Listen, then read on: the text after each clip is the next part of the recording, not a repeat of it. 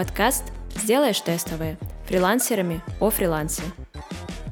Привет! Сегодня мы расскажем про плюсы и минусы быть фрилансером. Заранее скажу, мы не договаривались о сценарии выпуска. Каждый выписал свои плюсы и минусы быть фрилансером, и сейчас мы их обсудим, а вы послушайте.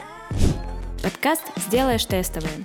В нем четыре девушки-фрилансера из разных точек мира рассуждают о том, как выйти на фриланс, как стать востребованным специалистом, которого хотят все, при этом не выгорать, работать в удовольствие и масштабироваться.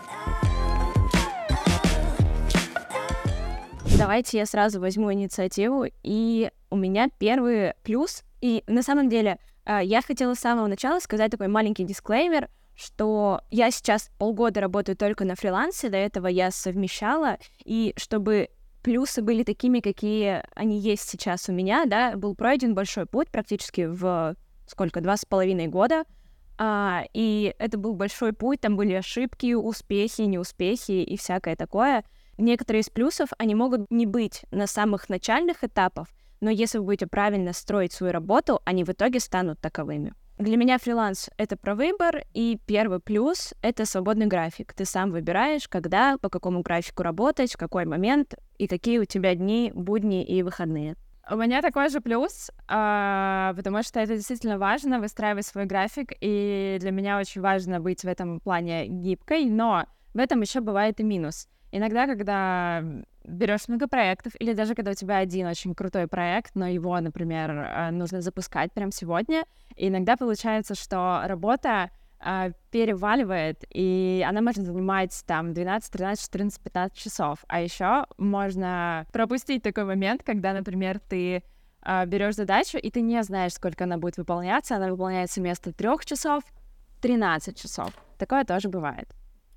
Ну, мне кажется, что из этого как раз-таки и вытекает второй и большой такой же минус, вот как большой плюс, да, что фриланс — это про выбор, и это в том числе, мне кажется, многие хотят во фриланс, чтобы управлять своим временем, но если ты не имеешь дисциплины и не умеешь э, управлять своим временем, чему можно, конечно же, научиться, то это большой минус, потому что вся твоя жизнь превращается в какой-то бесконечный, бесконечную работу и бесконечное дергание. Если ты еще и тревожный человек, то это вообще становится очень-очень тяжело. Да, для меня свободный график во фрилансе проявился очень хорошо на Бали. Я говорила в прошлом выпуске об этом, что на Бали плюс 5 часов. Мои друзья, которые работают в найме с 10 до 7 по Москве, они работали до 12 ночи по Бали. И это достаточно тяжело, когда ты уже ночью сидишь, доделываешь работу, часто еще немного задерживаешься, чтобы со всеми решить вопросы. И моя подруга вообще работала до двух-трех ночи, хотя в обычное время в Москве, в Питере, она спокойно освобождалась в 7-8 вечера и шла отдыхать. И получается, что э, во фрилансе круто, что ты можешь переезжать в разные места, где разное время, и подстраивать свой график именно так, как тебе удобно, чтобы, чтобы время работы для тебя было комфортным. Целом при этом э, график, он может быть э, и самым обычным, типа 5-2. Вот у я сейчас работаю по факту 5-2, просто потому что люди, с которыми я там живу, общаюсь, они работают по такому же графику, и мне классно иметь выходные выходные, чтобы с ними отдыхать. Но при этом я, э, это, наверное, еще один плюс, который из этого вытекает, я не сижу и не изображаю работу, если я сделала работу раньше. То есть у меня получается, что в большинстве своем по своим проектам я основную важную работу, которую нужно там это я называю это текущие задачи, я их делаю до двух, до четырех часов, там, в зависимости от дня и нагрузки в этот день. А потом у меня два часа или четыре часа, когда мне просто нужно оставаться на связи, но в это время я уже могу заниматься какими-то своими личными проектами, например, подкастом, например, личным блогом, или, опять же, просто уже идти отдыхать. Или если мне какие-то дела нужны, то, соответственно, я могу посередине дня выйти и пойти, не знаю, сегодня я вот за чемоданом пойду. Кстати, да, ты не изображаешь деятельность, ты просто поработал и пошел делать, что хочешь, потому что клиент тебе платит за факт выполненной задачи, а не про то, что ты просиживаешь штаны и получаешь столько-то денег в час.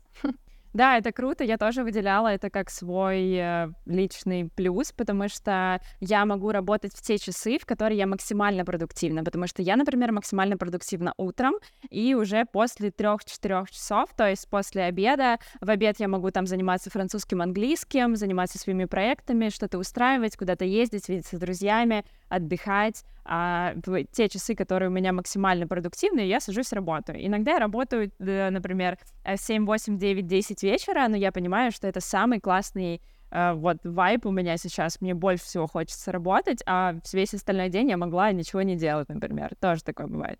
Ну, я недавно увидела в этом большой очень минус, потому что когда ты берешь крутой проект, вот в целом, как Настя сказала, да, это не то, что ты больше времени на него тратишь, но даже если ты отдыхаешь, ты можешь думать над этим проектом, потому что ты им горишь, ты за него ответственен, у тебя может быть там процент, например, от прибыли, и я даже пойду куда-то гулять, и я буду все равно думать об этом проекте.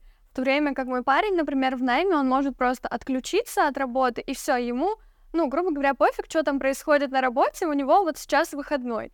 А я постоянно думаю, анализирую, вот этот процесс как будто постоянно в голове идет.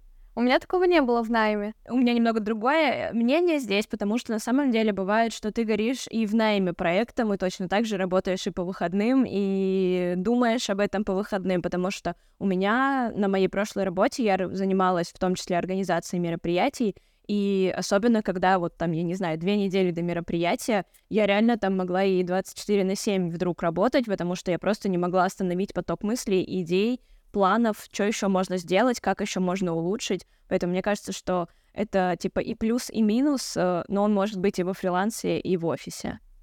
Согласна с Лерой, для меня это был минус первые несколько лет, которые я работала на фрилансе, а, потому что я не могла отключиться от работы, и мне приходилось учиться отдыхать и учиться выключаться от работы, от проектов, выписывать задачки, например, или что-то такое. Но я работала, как бы еще один дисклеймер, я работаю с проектами больше шести лет.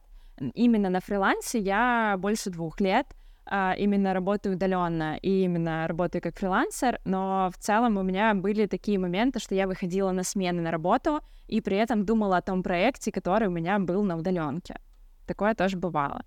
Я на самом деле согласна с Сашей э, про то, что тут не зависит, э, на мой взгляд, тоже от э, того, на фрилансе ты работаешь или в найме, потому что я точно так же в найме э, часто работала, может быть, не 24 на 7, но по 14-16 часов, работала по выходным. У меня еще такая работа была, я была закупщиком, и э, я проводила переговоры, там цены анализировала и так далее.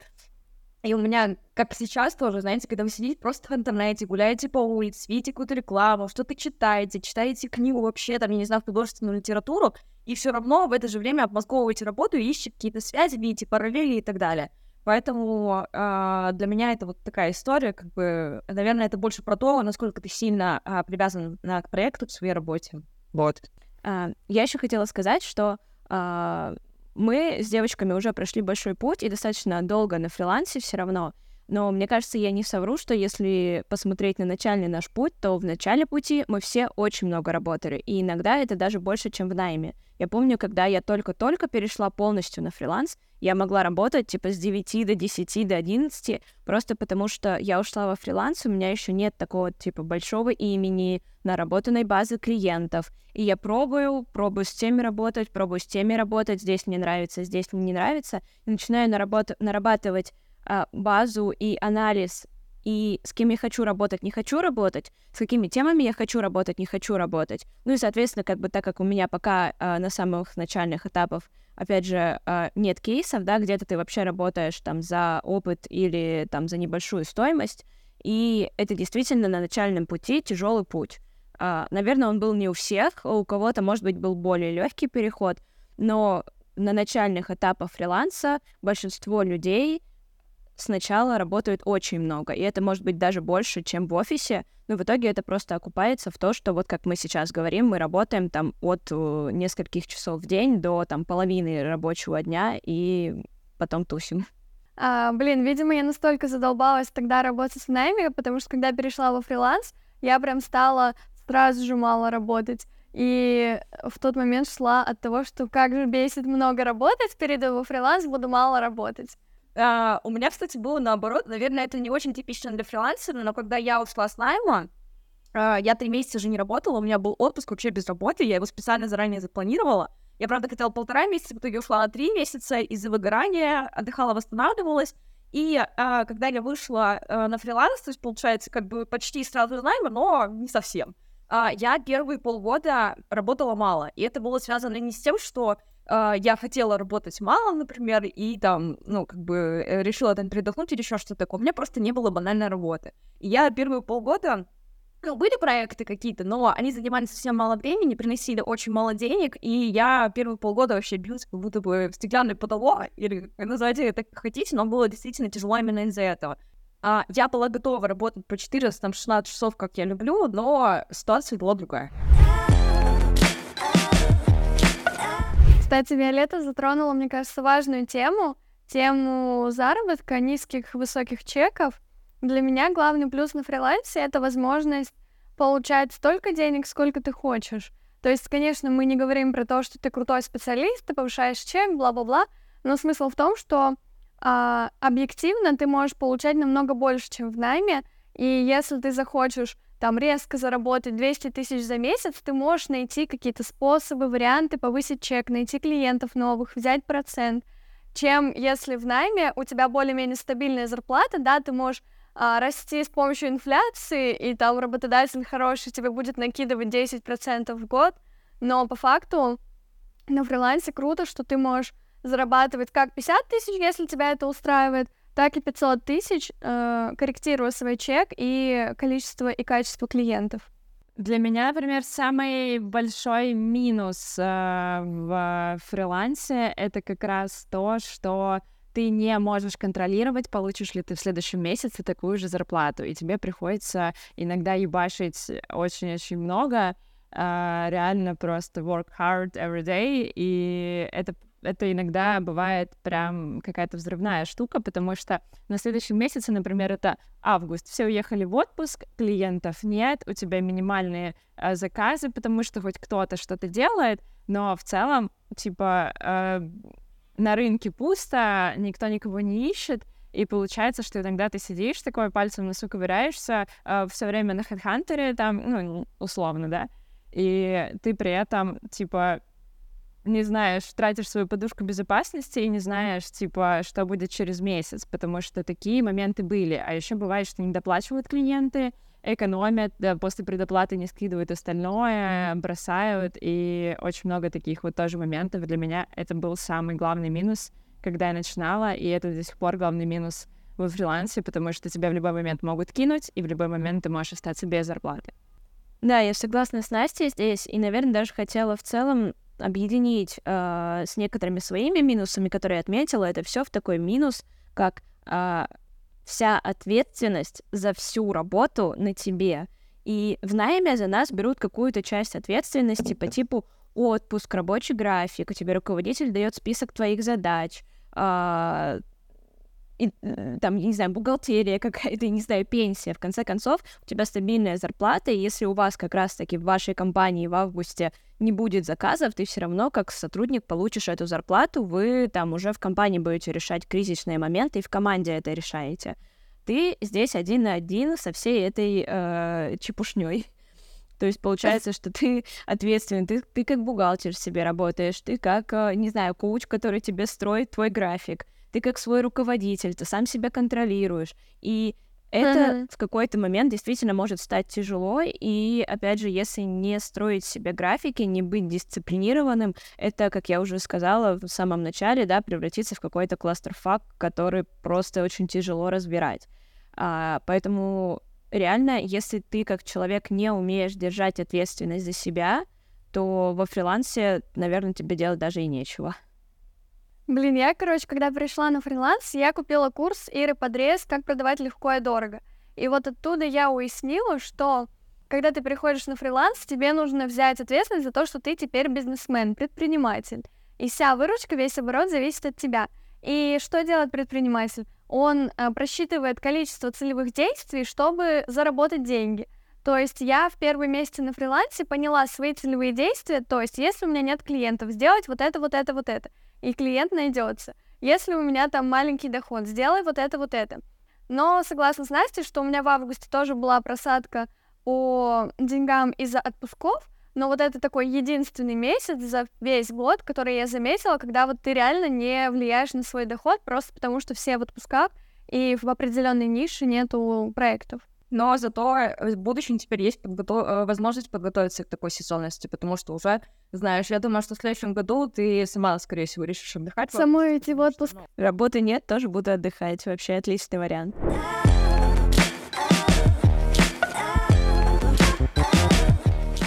А, мне кажется, что э, здесь мы э, не проговорили один важный фактор, который напрямую влияет на заработок фрилансера. Это то, как часто, э, как качественно э, и насколько системно фрилансер развивается.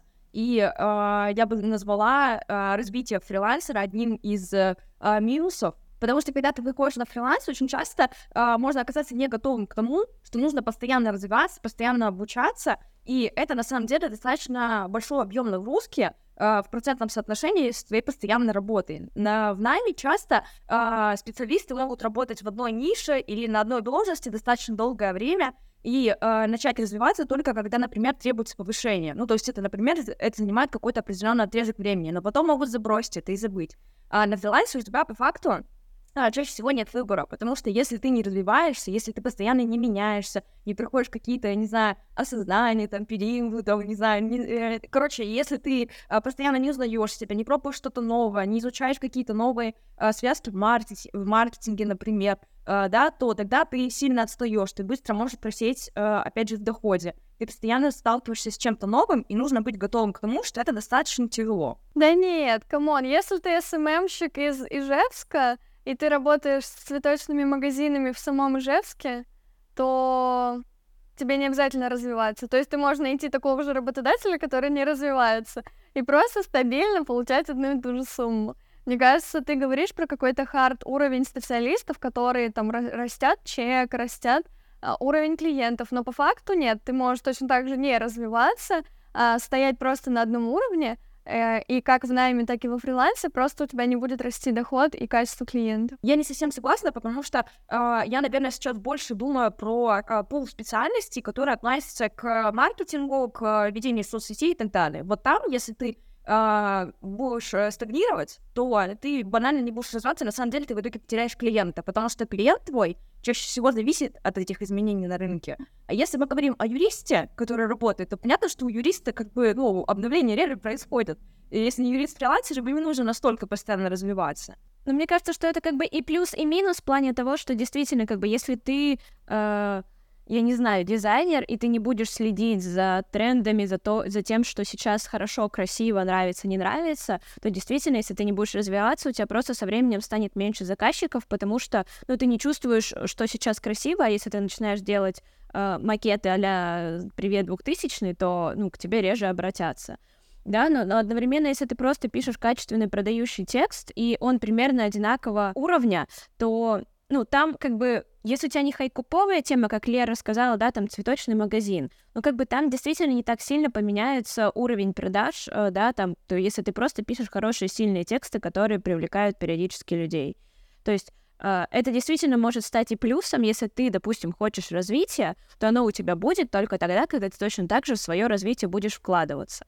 Но на самом деле, действительно, ты можешь и оставаться на одном уровне. Uh, для меня это на самом деле и плюс тоже, то есть uh, для uh, людей, которые любят развиваться, которые любят постоянно двигаться вперед, для которых рост действительно очень важен и самореализация, это будет огромным плюсом, потому что за год на фрилансе уже даже Господи, уже полтора года. За полтора года на фрилансе я выросла вообще невероятно. Я до этого ни разу ни на одной работе, ни в одной должности так не росла а тут прям скачками, э, как бы понятно, что это все были постепенные движения, которые привели к этому скачку, э, но э, этот рост, знаете, даже он немного опьяняет, и мне очень это нравится. Это очень кайфово для меня. Виолетта, кстати, у нас в новой должности теперь. Виолетта, расскажи, до кого ты выросла на фрилансе за год? Э, я начинала год назад э, в проекте, э, тогда это была питерская сеть стритфуда, я там начинала работать с основателем компании, а, это предприниматель, и, э, собственно, я работала там как SMM-специалист личным брендом. И э, за год я выросла до руководителя отдела обучения, а, и теперь это, кстати, компания международная стала за это время. Это вообще просто. Я иногда задумываюсь, как мы начинали тогда, и как вот... Ну, понятно, что я не с открытия самого ее, потому что работают они еще с 2016 года, но это все равно очень круто, я прям кайфую. Ну, конечно, это безумно классно. Я как раз сегодня тоже рассказывала сторителлинг о том, что я выросла до руководителя меньше, чем за год. Типа с обычного копирайтера, ассистентки просто в руководителя проектов еще и в крипте. Ну, короче, да, на фрилансе это плюс, что ты можешь вырасти просто такими скачками. Я тоже начинала во фрилансе, брав 10 тысяч рублей за проект. Сейчас последний мой проект вышел 210 тысяч за проект. С учетом одинаковой занятости и одинаковой там количества работы. Вот такие вот бывают росты во фрилансе. За год. Возвращаясь к плюсам, то, что я говорила, что у меня мой следующий плюс, он э, коррелирует с Виолетиным, это то, что внутри фриланса чуть более легче будто бы поменять немного направленность.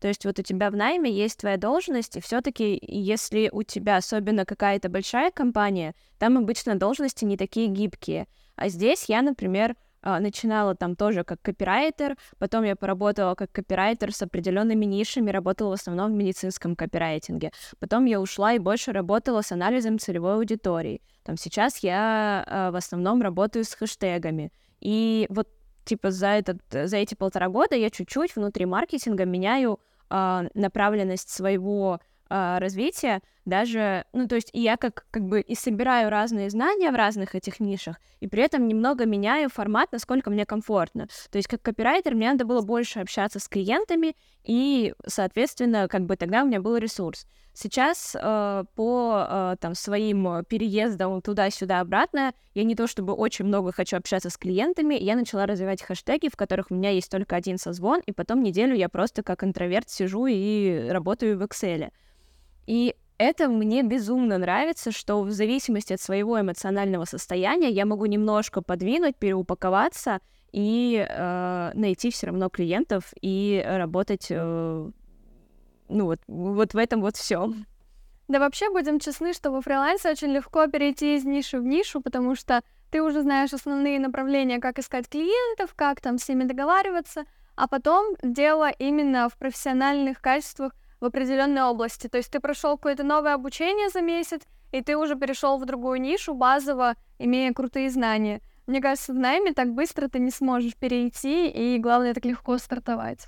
Да, у меня есть такой же плюс. Я выделила о том, что можно совмещать, э, даже совмещать несколько сфер. Например, я работала на фрилансе, я работала бариста на фрилансе, я работала фотографом, и при этом я работала копирайтером. И я как бы могла и на смене постоять, и поехать, короче, пописать тексты, и это все могло произойти в один день, я могла получить ту же зарплату в один день, и это было очень приятно. Но еще мне очень нравится в том, что ты можешь быстро скакнуть в новую сферу и совместить эти сферы, и стать, типа, специалистом покруче, или перейти вообще, что, и заниматься тем, что тебе интересно.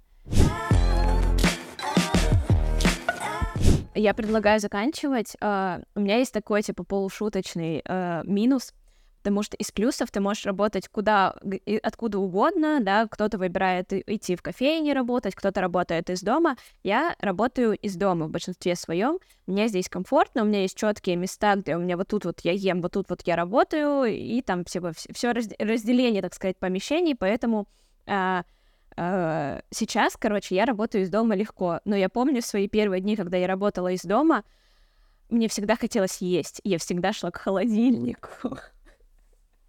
Вот, и это был самый большой минус. Я просто постоянно перекусывала и постоянно хотела каких-то ништяков и, и, и набрала веса.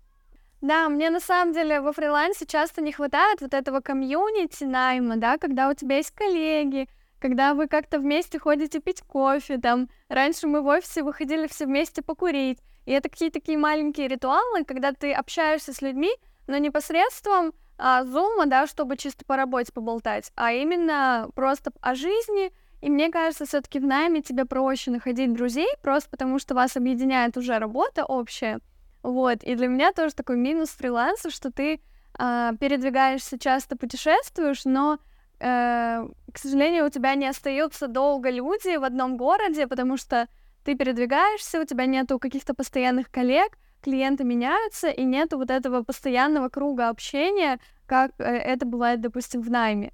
И вот мне тоже очень нравится в найме какая-то корпоративная культура, и э, возможность отпуска, да, каких-то больничных.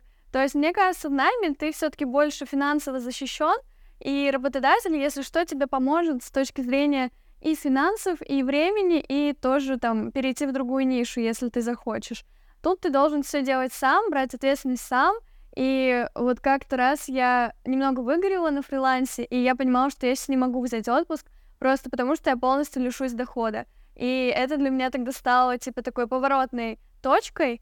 И в тот момент я решила начать брать команду, чтобы потихонечку убирать полностью ответственность за свой доход с себя на уже свое агентство.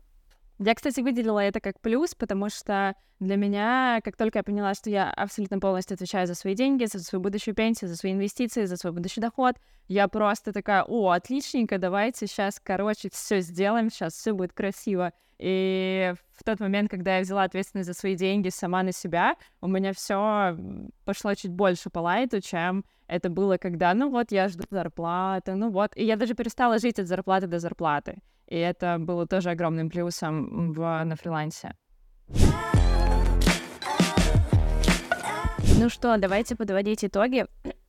Мне кажется, что, наверное, главный итог, что он такой, что нужно выбирать все равно от себя. Если тебе комфортно работать и взять вот эту ответственность на себя, то фриланс отлично подойдет, и неважно, будут и плюсы, и минусы в любом случае, но они будут везде, у нас не бывает черного и белого, а, поэтому просто выбирайте то, что вам по сердцу больше ложится.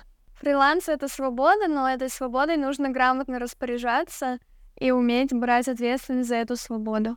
Да, я бы просто сказала, что свобода — это ответственность. И в целом я согласна с девочками. А, и главное, я не знаю, отходить от себя, от того, что тебе нравится, что ты любишь, и чувствовать а, идти за своими чувствами скорее, даже в работе. Хотя, казалось бы, работа и чувства — это разные вещи. А, и я бы, наверное, по своим а, плюсам-минусам подвела такой итог, что фриланс может стать для вас очень крутым бустером а, в развитии, и вы можете а, получить крутые результаты, но к этому тоже надо быть готовым. Пишите свои плюсы и минусы в комментариях, что мы рассказали, что не рассказали, что вам близко. Будем рады вашей обратной связи. И спасибо, что сегодня были с нами. Всем пока-пока. Пока. Пока.